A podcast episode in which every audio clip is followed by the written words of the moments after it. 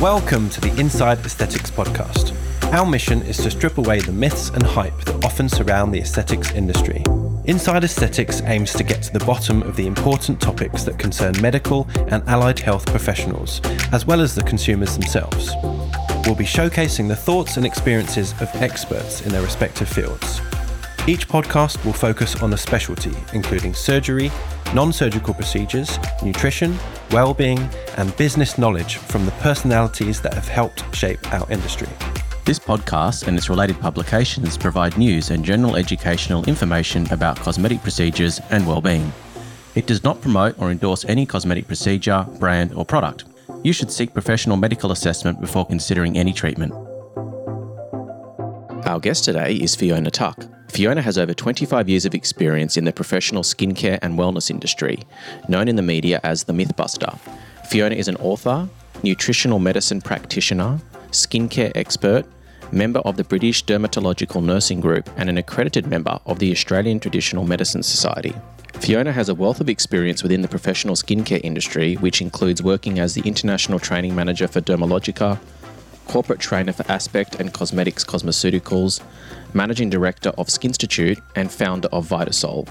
Fiona hosts a fortnightly podcast called The Forensic Nutritionist, and her in-depth knowledge and insight into future trends within the wellness industry has made her a sought-after media commentator and one of Australia's most televised nutrition and skin experts. Hello again, Fiona. How are you? It's our resident nutritionist back in the house. Yeah. I'm back. I'm back, aren't you lucky? It's your lucky well, day. Well, it's been, what, we've done thirty-two, thirty-one this, episodes. Yeah. And you were the Number first. One. first. I so, was the very first. Yeah, so you're back again. I was the virgin. Didn't go too badly, did it? Apart from when David forgot to press record and we had to start again. That's right. Well, to, to be honest, bringing... I can't even remember what I'm we spoke about. I'm never going to let you forget that. Jake little. likes to keep bringing up stories from the past. Baldness and other stuff. So we have got about a thousand things to talk to Fiona about today. So we're going to squeeze in as much as we can because the world of nutrition is always changing. And Fiona's also doing her own podcast now. Called, I am. What's it called? It's called The Forensic Nutritionist. So it's all about nutrition and gut health and skin as well. So the three things, how they combine. And What's that's on um, Apple Podcast playlist, Spotify, all the all the good it is. regular places. Yep. Yep. And on my website as well. So it's good. We've had some really great chats on there and experts. So I interview different experts in their field in that area. And, yeah, um, yeah really interesting. So a cu- couple more to go till the end of the year, and then we're starting up next year as well. How frequently do you do them? Every one to two weeks. Okay, cool. So people can look yeah. forward to new content every week or two. Yeah, yep. So if anyone wants to hear more about Fiona and get, um, go, I guess, do a deep dive into nutrition, they should check out your podcast. And yeah, they're more educational. So yeah. trying to, so for those people that want that really juicy information that they may not be able to find online, or they want to, you know, find out fact from fiction, then that's what my podcast is all about. Yeah, I feel like we're scraping the surface in an hour compared to your podcast, but... Anyway, um, so the focus today is sort of nutrition and skin. Mm. Where do you want to start? oh, we we could literally be here for weeks. There's so much to talk about. Well, why don't we start with like what's new since we spoke to you last, or what have what's what are people talking about at the moment? What are the I guess the hot topics? Oh, look, I think with skin and nutrition, it is something that people are becoming more aware of now, which is really exciting. Traditionally, I guess, in skincare, it was all about topical skincare and topical treatments. And really, that's where we, we left it. So it was all about the latest and biggest and best ingredient, or, you know, the best form of retinol or retinaldehyde, or what we could use to really sort of maximize the results on the skin. But now what we're actually doing is looking at internal nutritional support and what we're putting into our bodies and how that's affecting our skin, because we know now much more about gut health and the microbiota and the microbiome, whatever you want to call it, and how that even affects the skin. But now as well, we're looking at the skin microbiome. So that's kind of the new talk in skincare. It's not so much about destroying the skin. At one point, it was all about trauma and wound healing to create more collagen and to improve the skin. Now we're looking at what can we do to maintain the actual microbiome of the skin, because if we've got the microbiome of the gut, and when we've got bacteria, we've also got trillions of bacteria on the skin. So yeah. If we disrupt that by these topical treatments, then we could actually be potentially causing more skin irritation or sensitivity, um, potentially even premature aging. So that's something to think about. Do you just want to uh, define the microbiome for people who might have missed your first episode? What is it, and, and how are we influencing that with our lifestyle?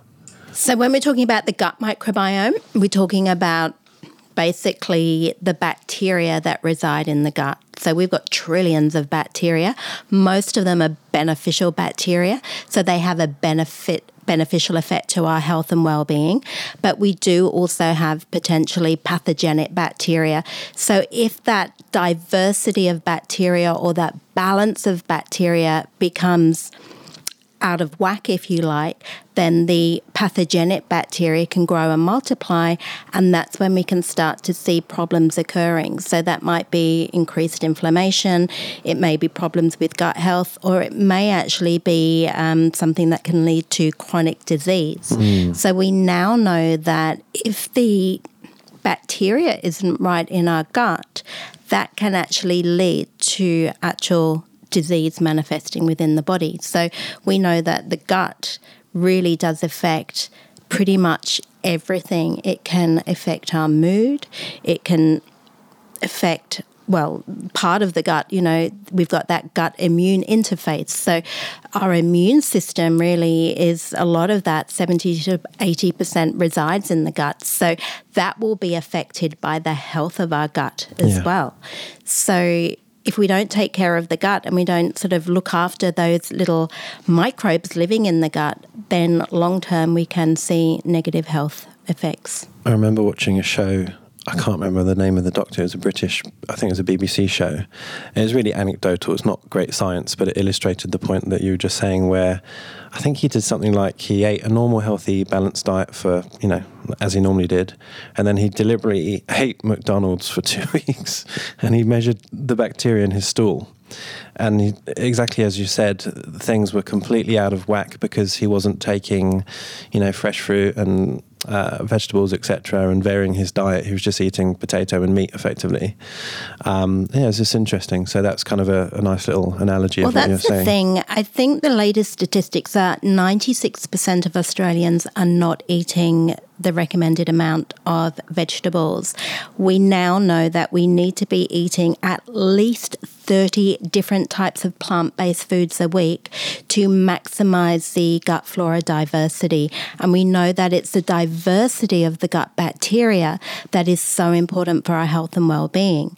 So if we are eating a diet that's low in plant-based foods, fresh fruits and fresh vegetables, then we're not going to be feeding the beneficial bacteria, and that's when that pathogenic bacteria can get out of whack. And of course, then looking at people that are eating a lot of processed foods, and a lot of even healthy foods are actually highly processed and have additives added to them.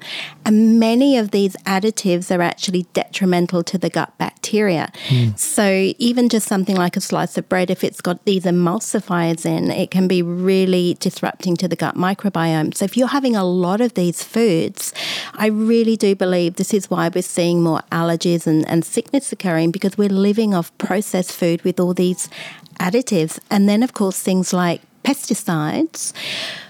We were worried about pesticides, and a lot of people are worried about them with potential sort of cancer issues. But if we look at what pesticides are doing, they're destroying bacteria and um, living organisms. So, of course, what is that then doing to our gut microbiome? It can go even, you know, deeper than that. So I think the more we can stick to real food and the less additives we can put into our body, the more beneficial it's going to be for our microbiome and overall health and well-being. Yeah. Mm. I think it's even for someone that's relatively aware of, of good diet, I even find myself falling into routines where I eat the same foods. You have your sort of favourite recipes or go-to foods, and we, I sort of have to make a conscious effort to actually try things that I haven't eaten before, or look for vegetables that I normally don't eat, um, to just try and get the diversity. So it, it exactly. is exactly yeah. It's about diversity, trying a new fruit every week or a new vegetable, um, getting creative and, and you know just mixing it up and yeah. trying to get as, as much diversity as possible. When you said thirty plants and vegetables a week, do you mean thirty portions? Um, thirty different types. So that would be including things like whole grains, legumes, nuts, seeds, fruits and vegetables. So counting up what you're actually having, you need to have at least thirty different types of uh, veggies um, and plants or, or fruits, vegetables. But if you count them, think that's when it all comes down to diversity. Yeah. Mixing it up. And then really when we're actually looking at the amount of vegetables we should be having to really get the anti-inflammatory effects from vegetables, you're really looking about five to six hundred grams of veggies per mm. person every day. That's a lot of vegetables. I felt food shame this morning before we uh, we were recording. Peanut butter, peanut butter toast. Yeah, yeah full fat, non-healthy peanut butter on white sourdough. Peanut. With a skim flat white. I mean, you've got... You've There's got some peanuts, right? You've got some iron and nutrients in there. Yeah, so, again, it's about balance, moderation, and if you want your peanut butter on toast, and there's nothing wrong with that. You've yeah. got protein and carbs in there. So problem is it's every day. That's the problem. But then just try and up the veggies with yeah. it. Yeah, peanut butter and parsnips on toast. That'd be good. Why not? It could work. So in terms of getting our fruits and vegetables, trying to get them without the pesticides on them can be quite a challenge, because I guess when we're living in a world where we're trying to feed so many millions of people, it, it unless you're growing your own vegetables, it's really hard to mm. know what it's, you're getting. It's, it's interesting. When you look at countries that have the less disease and live the longest, and we're talking about, you know, the blue zones where yeah. it's been shown that these people are the healthiest and, and live, you know, to a ripe old age, these are people that are eating hardly, well, they don't eat processed food, they don't take vitamin supplements, they don't really need medication because they're all fit and healthy. But they do eat fresh produce, and a lot of them grow their own food, so they don't have any pesticides or, um, you know, most of the food is organic because they grow it themselves. Mm.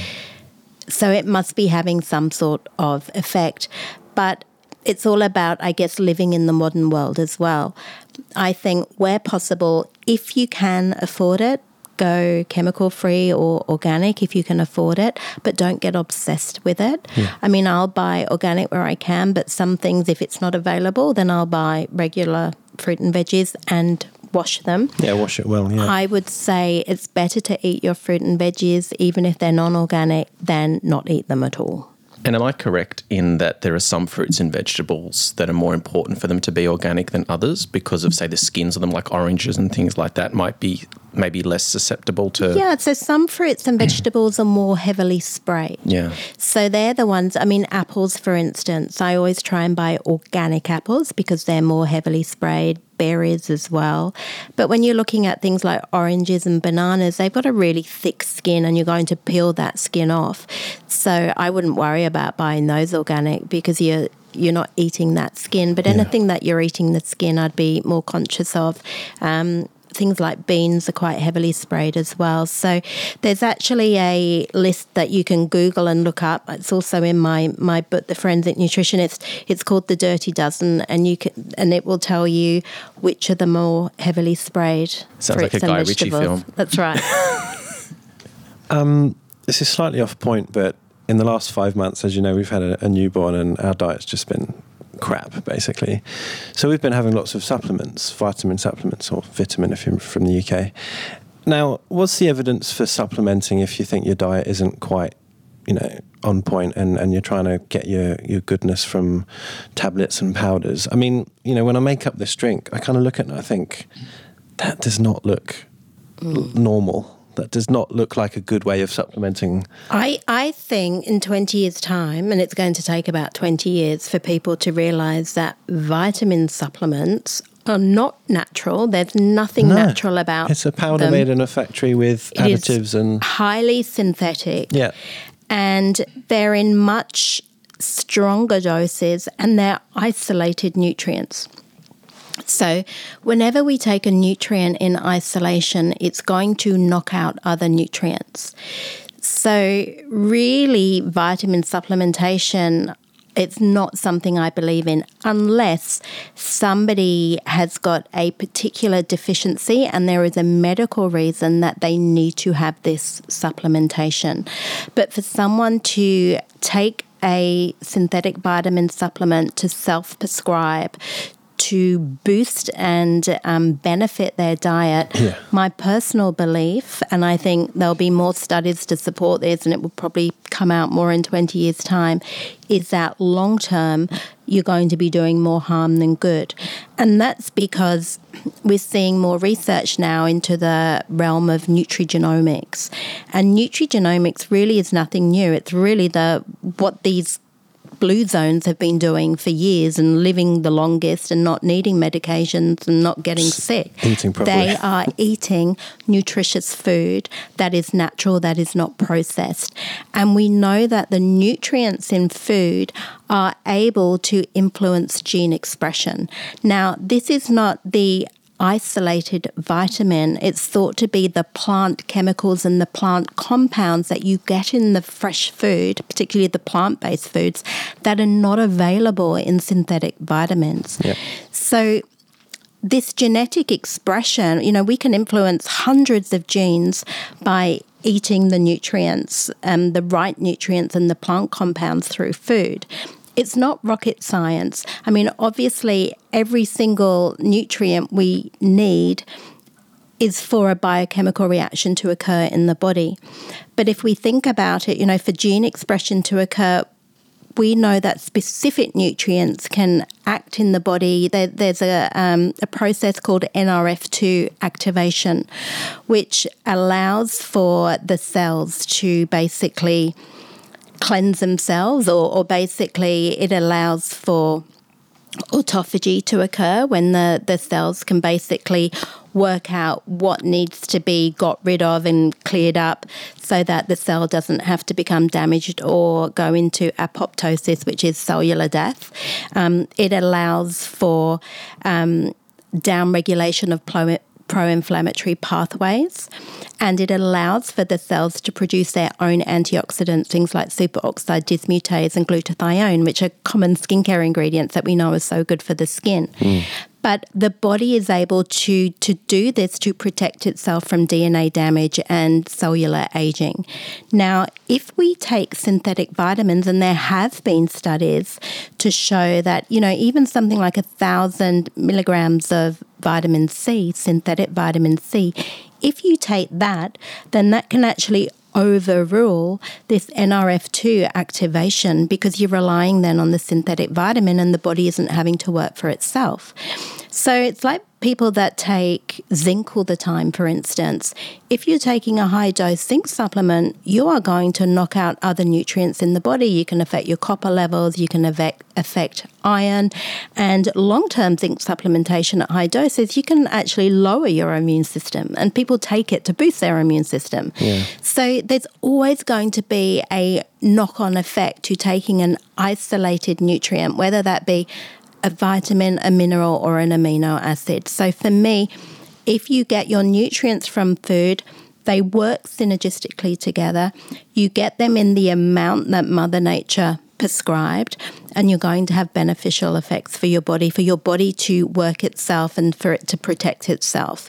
When you take isolated nutrients, you can actually counteract that. Yeah, it, it fascinates me. A lot of my clients, you know, go through the medical history and they're self-taking zinc, magnesium, collagen, vitamin A, vitamin E. Um, those are the main ones. And I'm like, wow, that's great that you're interested in your health and you're trying to maintain whatever it is, but it seems so haphazard and unscientific and maybe a bit detrimental in some circumstances. Absolutely. And even, you know, even high-dose vitamin B twelve supplements. Uh, B twelve, lots of injections going on around as well. Well, and particularly with the I V B twelve, because it's in such mega doses, studies have shown that it can actually affect the microflora in the skin, the bacteria in the skin, and quite often you can get breakouts or rosacea flare-ups from the, these high-dose B twelve. So if you're treating an acne patient or someone that's got rosacea and they're taking these synthetic supplements, they can sometimes actually be aggravating these skin conditions, and they yeah. actually think they're trying to help them.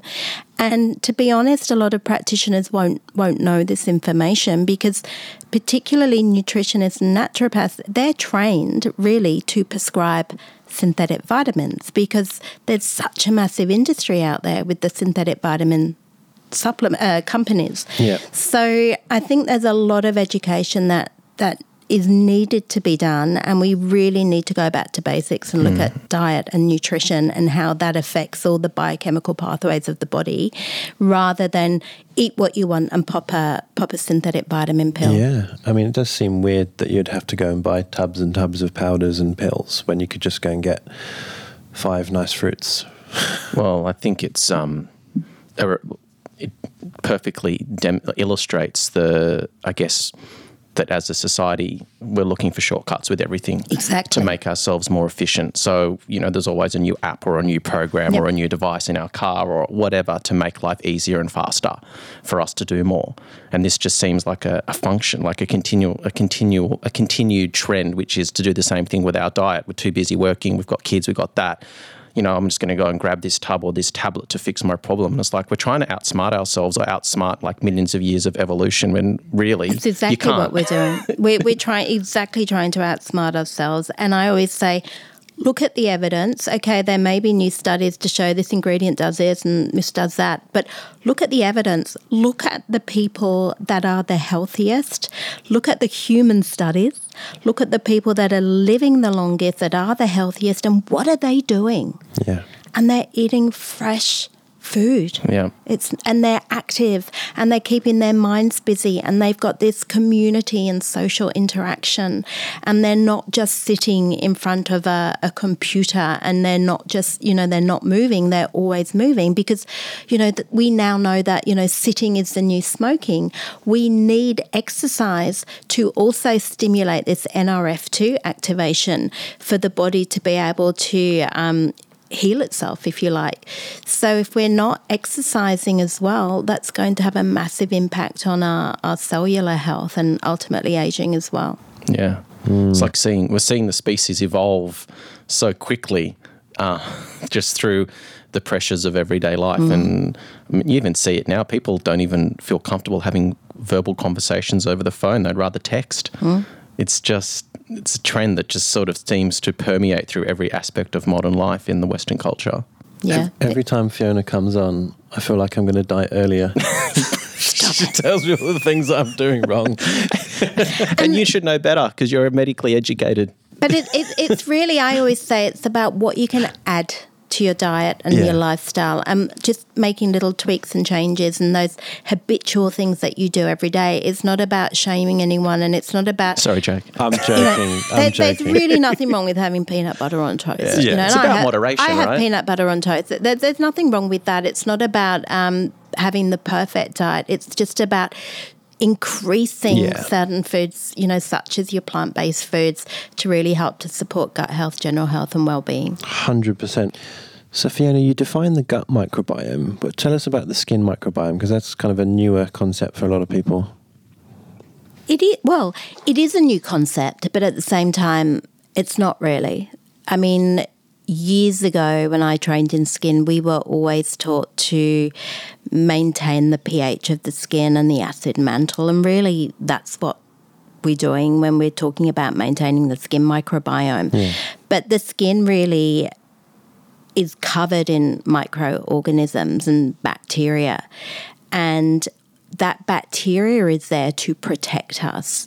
And depending on the acidity of the skin, depending on the amount of sebum or oil in the skin, or even, um, well, as I said, the, the pH of the skin, it will depend on the different colonies of bacteria. So the bacteria will be different on different areas of the skin, for example, from under the arms or in the belly button to on the face. Hmm. It's different. But we do know that certain skin conditions, particularly things like eczema or acne, have a change in that bacteria. So they may have more of the pathogenic bacteria. Yeah. So application of things like probiotics may be beneficial in that instance. Now with skincare, what we're finding is that products now are being developed that contain, some say they contain probiotics. I would question that because you can't really bring out a skincare product with live bacteria. Yeah. Um, I don't see how that would pass um, a microbe test, and the bacteria wouldn't be able to survive. So I think if you think you're buying a probiotic product, it's not going to have live bacteria in. Some companies are using um, what we call postbiotics. So basically it's a probiotic fragment or a dead probiotic mm. that has still been shown to have an influence on the skin flora. So these postbiotics, if you like, are able to still communicate with the bacteria and may have a anti-inflammatory effect. What we're also seeing is the inclusion of prebiotics in topical skincare. So the use of things like oligosaccharides that are actually feeding the microbes in the skin to help the beneficial microbes flourish, which is an area that I think is really exciting. So it's about rebalancing the, the microbiome, because if you think about it, certain skincare ingredients would actually be detrimental to the natural bacteria on our skin. Chemical peels, for instance, when we're taking the pH down to a really low level, you're going to be killing bacteria. If you're using strong alcohol-based products, if you're using skincare with antimicrobials in there, particularly strong antimicrobials, and most skincare does have antimicrobials in yeah. there, it has to, to kill the microbes. Um, that's all going to be having an effect on our own skin microbiome. So it's sort of analogous to the antibiotics in the gut killing all the bacteria. We're using topicals in our skin to kill the bacteria. Very much so. And so again, even occlusive products as well, which are, are really um, then allowing more the bacteria that sur- survive in an anaerobic environment, they're going to be thriving as well. And that also explains why some skincare treatments and some topical products encourage breakouts in the skin. You know, you can get these crazy breakouts. Well, is that the actual ingredient, or is that because we've disrupted the microbiome? Mm. So yeah. it's it's quite interesting. So I like the idea of products that are sort of rebalancing the microbiome, particularly if you've had something like a strong chemical peel, because that will obviously disrupt the microbiome. So it's interesting. There's so much more research that needs to be done. And we don't know what some of these treatments, we don't know what laser's doing, for instance. Um, I mean, we can get some really great results with it, but what is it doing to the microbes? We don't know. I don't know. I, I don't know. I don't have the answer to that. Mm. But I think it's it's very interesting. The um, bacteria will recolonize as well um, because the acid mantle of the skin will come back very quickly if you use, say, an alkaline or a very acidic product, because it has to, because those bacteria need to flourish. They're there to protect us. And of course, if we get an overgrowth of pathogenic bacteria, that's when we can get really nasty skin infections and things like that as well. Mm. So what are you looking for when you're, I guess, trying to work out what skincare products might be best for you, or like, I guess anyone listening who'd go, okay, well, that all sounds great. How do I know what to look for? Look, I think everybody's skin is different and it reacts differently. I do think you actually don't have to do too much to the skin. Yeah, I think less having, is more kind of thing. I think less is more, and th- quite often you'll see people that have got sensitized skin, dry skin or breakouts because they're actually using too many products on the skin. The skin doesn't actually need that many products. You only need sort of, I would say, about three products, maybe four. I think most of us have been conditioned to do too much and use too much, and as a result, the skin becomes imbalanced, and then we then we get breakouts.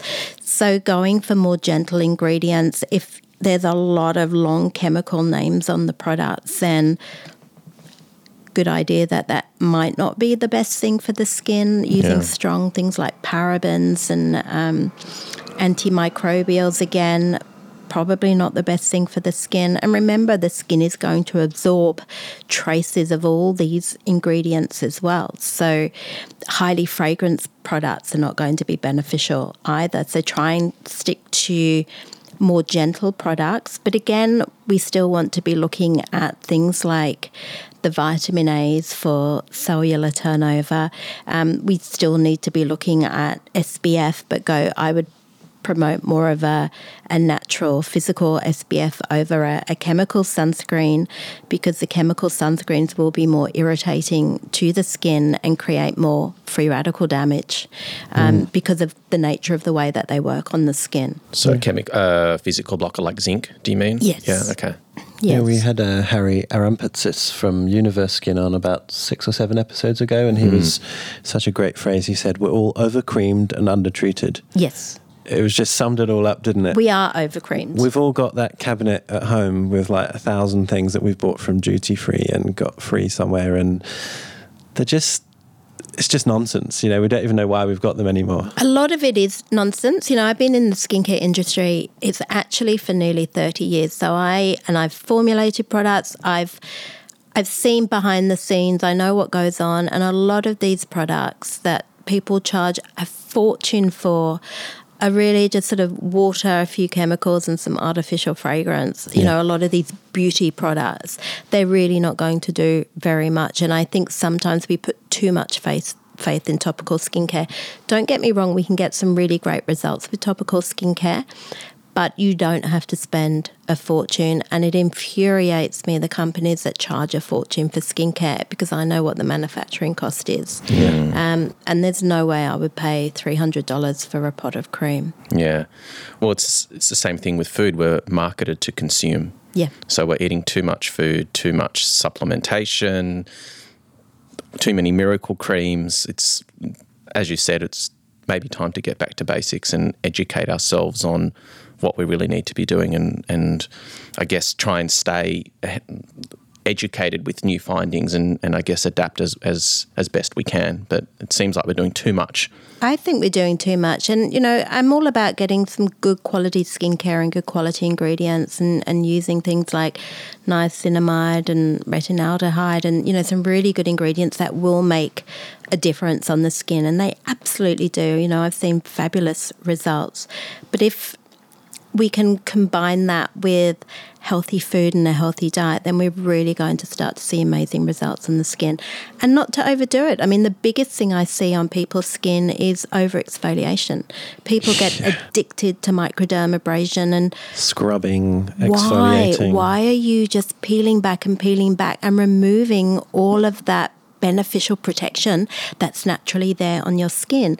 And as a result, they become dry, they become dehydrated, and they get premature aging. It's such a good point. I see that, you know, I see people's skin up close all the yeah. time, and I'm not a skin expert. I, I don't claim to, to be a skin therapist, and I can pass them on to, you know, David's um, amazingly trained girls, but people have got such dry, rough skin, particularly because of sun damage here in Australia. But when you ask them, oh, what's your sort of basic skincare regime? They'll go, well, I scrub every day and I buy the, the highest glycolic peel. And, and you're like, but why? Look at your skin. It's like red raw.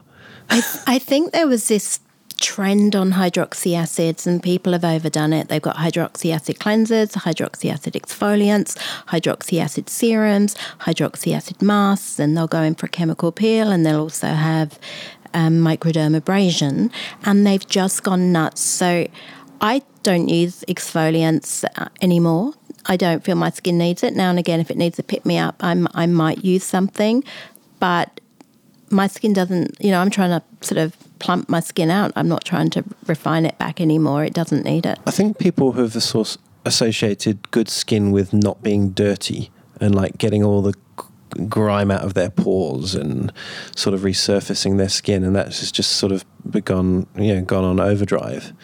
But uh, like you're saying, that's probably the worst thing you can do. You're just scraping off all those bacteria. Yeah. I mean, some skin, you know, if it's, say, like an acne skin that's got a, a build-up of, of dead skin cells, and we know that um, acne sufferers have a condition called retention hyperkeratosis, where they retain more dead skin cells. And then when that gets into the follicle, of course, combining that with sebum, and with acne, it tends to be that thicker, stickier sebum, we're going to start to see comedones and congestions, papule and pustules.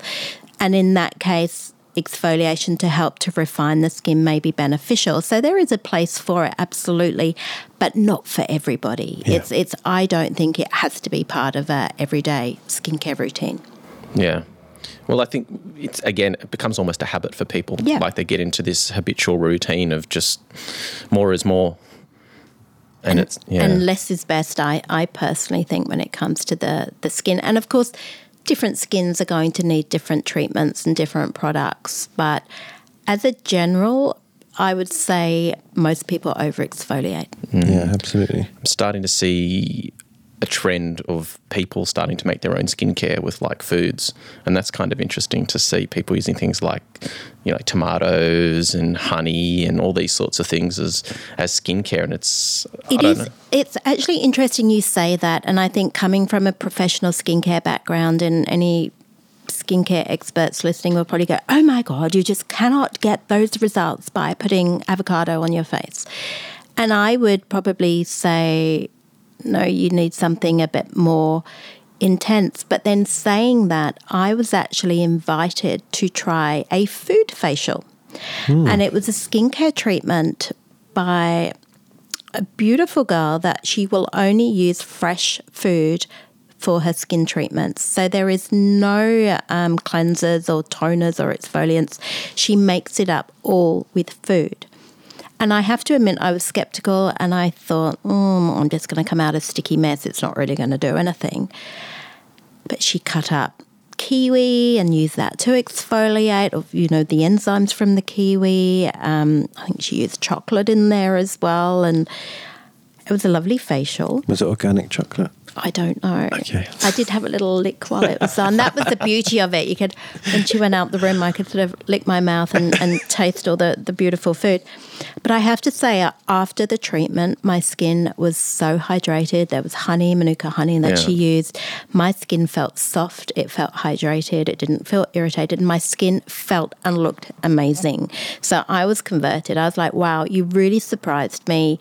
I didn't realise you could get such great results. So, what was I, her details? If anyone listening wants to, um, I will have to double. Ah, okay. I'll, I'll have to double check. She was based in Rozelle. Yeah. Um, and I, if you scroll on my Instagram, you'll see, because there's a picture of me having the, yeah, the food facial. We need to do a um, podcast with this girl, don't yeah. we? yeah, I can. I can put you in touch. Yeah. But it, it, my skin really, really felt good, and I, I was really surprised. And I think, don't disregard anything until you've tried it, because quite often in this industry in particular, I think we're like, well, you just can't get a good quality product unless you buy it from a professional. Yeah.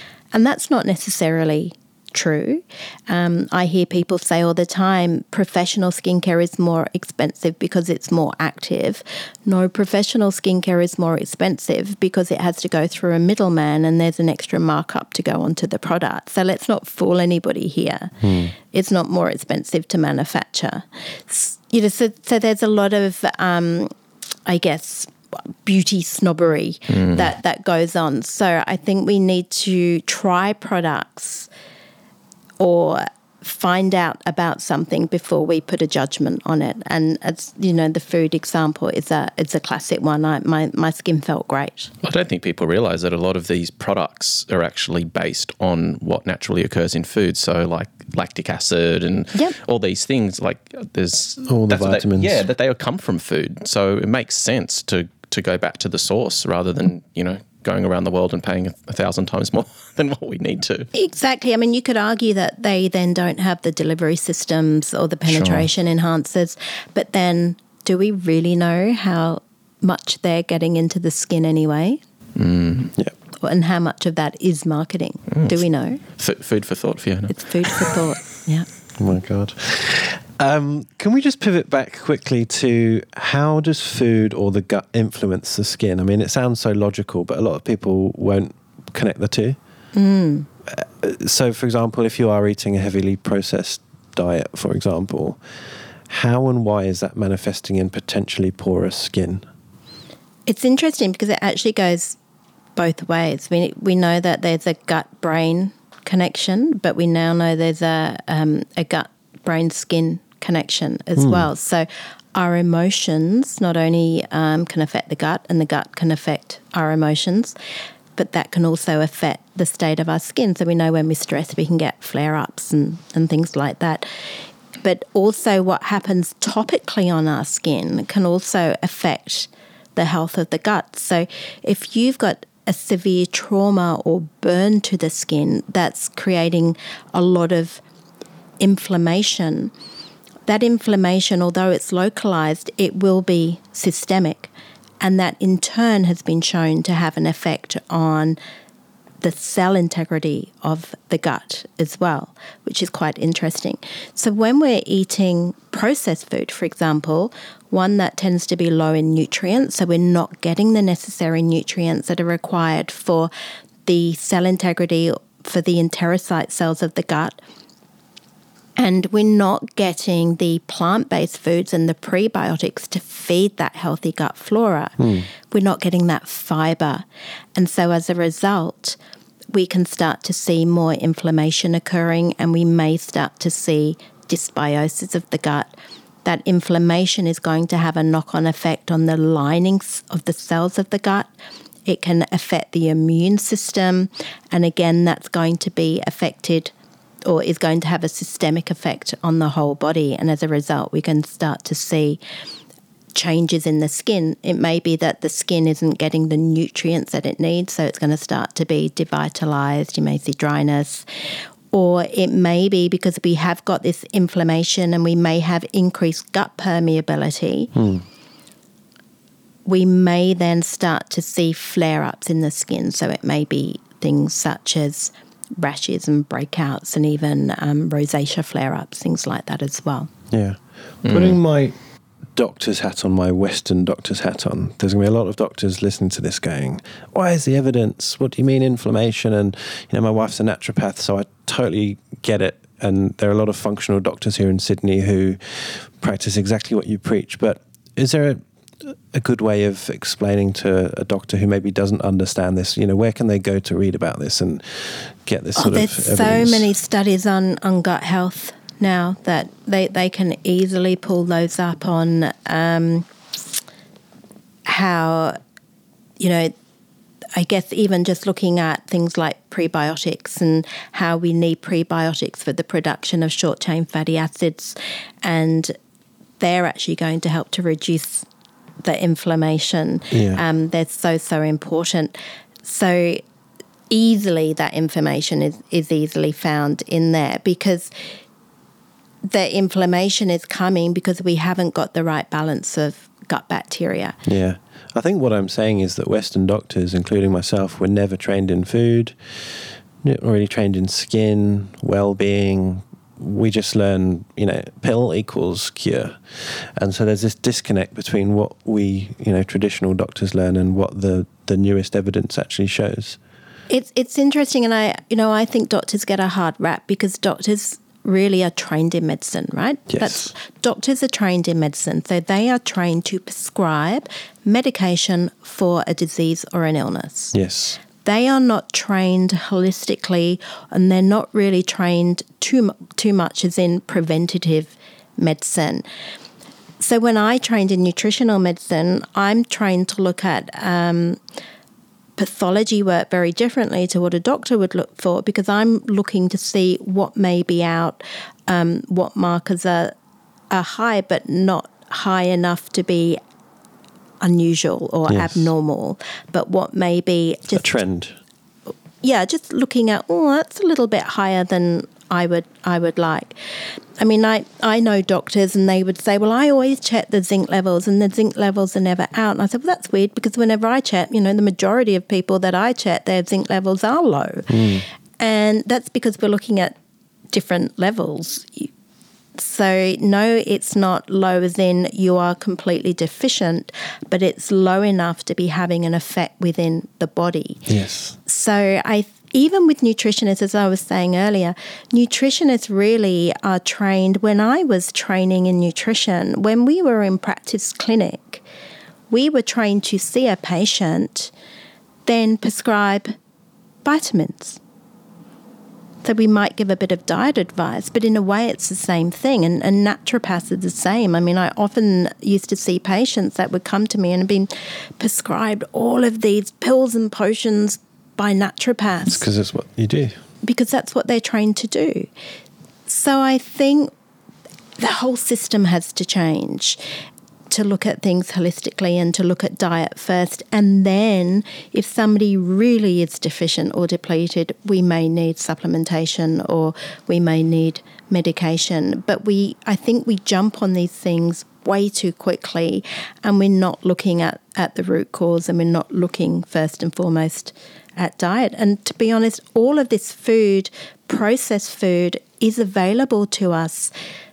And people now have grown up with food that they think is food, but really it's not really food at all. But they're just used to having this breakfast cereal, or even the vegan food that is coming out now that a lot of people think is healthy. You know, you've got fake cheese, you've got this plant-based milk that has got gums and sugars and emulsifiers in there that is all having a negative effect on the gut microbiome. Yeah. So even health food that is marketed to us isn't healthy yeah. at all. It comes in a packet made in a factory somewhere, and it's not really what you'd recognise as food. So it's so confusing. I mean, I, I bought a bread the other week and I was in a rush and I didn't, it looked healthy. I thought, oh, that that's a good one. And it, it looked healthy bread. And I got it home and then thought, I'll just check the ingredients. And it had emulsifiers in it. And I was like, oh, really? And gums. And what, What's an emulsifier and a gum used for? Um, well, an emulsifier, well, gums are used to thicken. Yeah. And there are some gums that are actually beneficial for the gut bacteria. So not all gums are are not beneficial, but, mm. but some um, maybe not so good. And they may, uh, some studies suggest that they may be potentially inflammatory, but it's sort of a bit of a grey area. Emulsifiers, um, things like polysorbate eighty, for instance, are, are used to sort of bind food. Mm. There's um, skin whitening, skin whitening, sorry, food whitening um, ingredients. So a lot of foods, if you think of ice cream, mayonnaise, um, a lot of foods are actually have titanium di- dioxide added to whiten the product, which also will have an effect on the gut microbiome. So maltodextrin, for instance, um, is used as a filler. So anything that's powdered quite often will have malt- maltodextrin added to it to bulk it up. So it's it's used as a cheap filling agent. Right. And again, this can have a negative effect on the gut bacteria. So if you're, if you're a baker, why do you need to thicken bread? And you just get some water, some yeast, some not necessarily thickening bread, but it would be an emulsifier. Um, so if you get it fresh from the b- bakery, it's I doubt that it would it would have that. But when you're looking at things like fluffy white bread okay, and supermarket to, to make kind of yeah, bread. The packaged supermarket breads, most of them will have these um, additives added to them. That's crazy. Well, these companies, I mean, f- people talk about pharmaceutical being a big industry. I mean, let's not forget about food, which is probably the biggest industry in the world. I wouldn't even be able to count that high for the, the amount of trillions it's probably worth. But I mean, they know exactly how to market to people. I mean, even someone like yourself who's highly educated got fooled by packaging. Mm. What's the average, what chance does the average person have of knowing what it, they're picking it's up? It's all about marketing. It's all about the colours they yeah. use and, and the branding that they use so that you think it's healthy.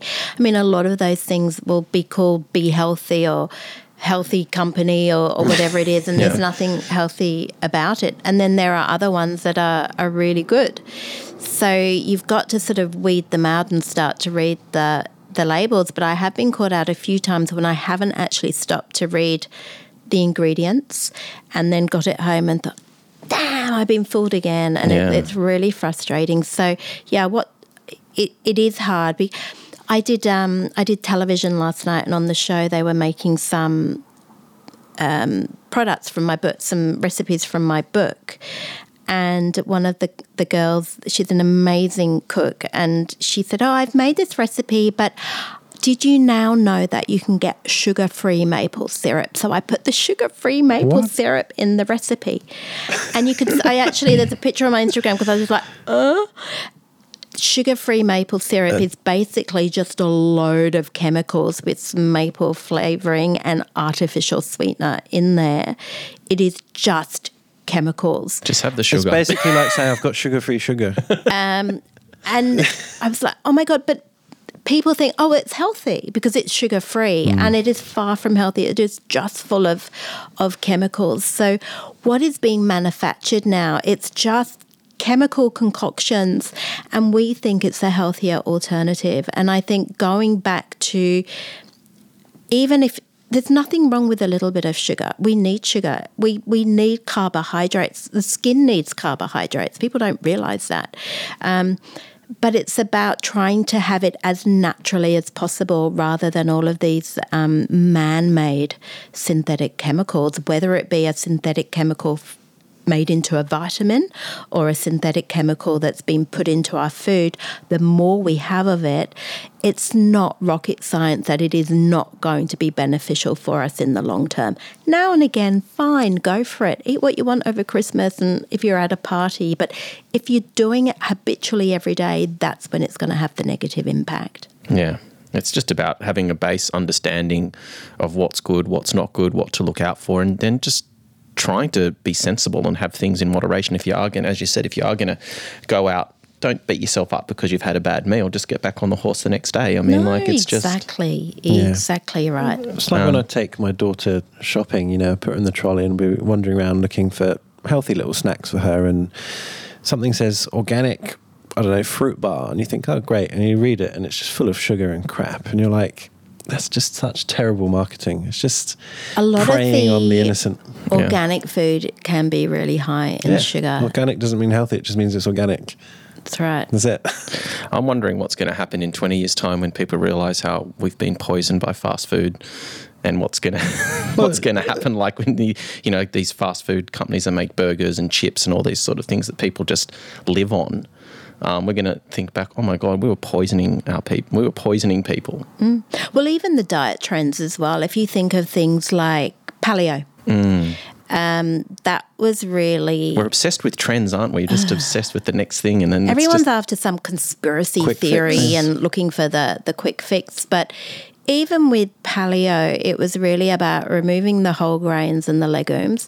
Now, these are foods that, say, the blue zones thrive off, you know, and they're a main part of their diet, and they're prebiotic foods, so they're essential for gut microbiome health. They're, they're so beneficial, mm. and they produce different types of, of bacteria, so it's important that we, we have them. There is no evidence to say that they are detrimental to our health. It's ludicrous to even promote that theory. And then promoting a lot of meat-based products, and we know that high consumption of animal protein in particular can even produce toxic metabolites in the gut. So that for me was a, a ludicrous diet that had no common sense behind it. And you can even see now that the paleo promoters are even sort of changing their stance a little bit and, and slowly introducing more plant-based mm. foods to try and sort of backtrack a little bit. Well, when you think about how difficult, like when I guess when human beings were in a more, when we're in modern society, we had to go out and hunt and gather for ourselves. I mean, and before things like refrigeration, which is that sort of life is what our bodies probably were built for. We haven't really adapted much past mm. that, I guess, physiologically. But like, how hard is it to kill an animal with a spear or whatever it is? And you know, you're not going to be able to refrigerate it. People would probably feast on an animal and that would be it for like a week or two. And in that in that interim, they're eating, you know, grains, legumes, food, fruits, all mm. these sorts of things. It's like it, we don't have to get rid of meat products. It's just no. be more sensible about how much you're consuming. Exactly. We we live in a society of extremism, um, even with intermittent fasting, which is really, really popular at the moment. The majority of people don't do it correctly anyway to get any health benefit from it. They think, well, if I, I don't eat for um, twelve hours. Um, no, hang on. Fast. Yeah, if I don't. sixteen eight's a pretty popular yeah. one, yeah. Um, I'm just thinking fasting or eating, the time frame. Mm, no. um, yeah, twelve or sixteen hours.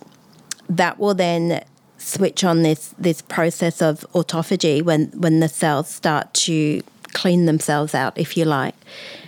But not necessarily, because what a lot of people will do is they will fast for anything between twelve to sixteen hours, um, and then they just eat what they want.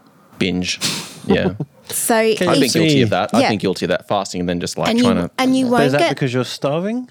Um, yeah, so I've changed what I do now a little bit, but yeah, I've had to experiment with what works for me. So but yeah. this this process of autophagy, I think it's fourteen or sixteen hours mm. that it, it kicks in, but it will kick in if um, it, it it won't kick in if you've been on a binge and you've really topped up your glycogen stores, yeah. right? So there's a process, the, the body will naturally fast when you are unwell or when you are sick. So it, you, you don't want to eat so that your body can then go through this process of autophagy and um, clearing up cellular damage or potential cellular damage before it actually causes damage. But this is where people go wrong. They will fast and then they will binge on whatever they want and then boost up their glycogen stores so that when they think they're going into autophagy, they probably won't be going into autophagy, so they won't be getting the benefits. Mm-hmm. I also, my personal belief is if you fast too much, then your body, um, you're creating the new normal for your body, so you're not getting the autophagy. You've got to benefits. keep mixing it up. You've got to keep mixing it up. So again, we do this extremism and everyone's yeah. doing it, but they don't really understand why they're doing it or how mm. they're doing it. I found that after breaking my fast, I'd eat, binge, and then I'd feel sick, and I'm like thinking to myself, that's probably very stressful on my body. So now I'll have like a piece of fruit or something before I eat my meal that's breaking my fast, so I'm not so famished and I eat more sensibly. So I've had to make that adaptation to try and break my fast with a piece and, of fruit and this first. Is the thing. I mean, there's been some really positive studies on intermittent fasting mm. as well when done correctly. Mm. So it's about using it in the right environment for the for the right reason. But we, we hear a little bit of information and we all we all run with it. And I do think when you are unwell or when you When you need to, your body will naturally go into autophagy um, if you're in tune with your body, because you, you, you think, oh, I'm not well, I won't eat. Or even exercise takes the body into autophagy. So and that's why you feel cleansed after after exercising, and that's why we need to be moving. So it's about understanding why you're doing things and not following all these fad trends and not really understanding it, because what you will find is two years down the track, there'll be a reason why it's not good for you anymore. Yeah. Exactly. Well, we've, um, gosh, time's flown so quickly when we talk with you, Fiona. It seems that we sit down and before we know it, we're almost at an hour's worth of discussion. So what we might do, if you're okay with this, is maybe wrap this up here and then actually do this as a, uh, continue on with a second episode. So just before we, I guess, sign off, can you just remind people on how they can get in contact with you and just remind us about your podcast and your book and Vitasol? So just give us the... All those things. Yeah, all the good well, things. I'm available. You can contact me via my website, which is www... W? W? Did yeah, I say there's three? Yeah, three Ws. I think, yeah. Fiona Tutt dot com. Yep, perfect. Um, and Instagram is FionaTuttNutrition. Excellent. Fantastic. And Vitasol?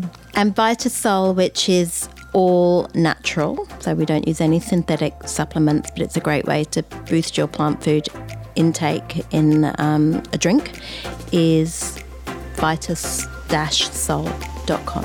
Perfect. All right. Well, we'll speak to you very soon. Thank, Thank you, you again.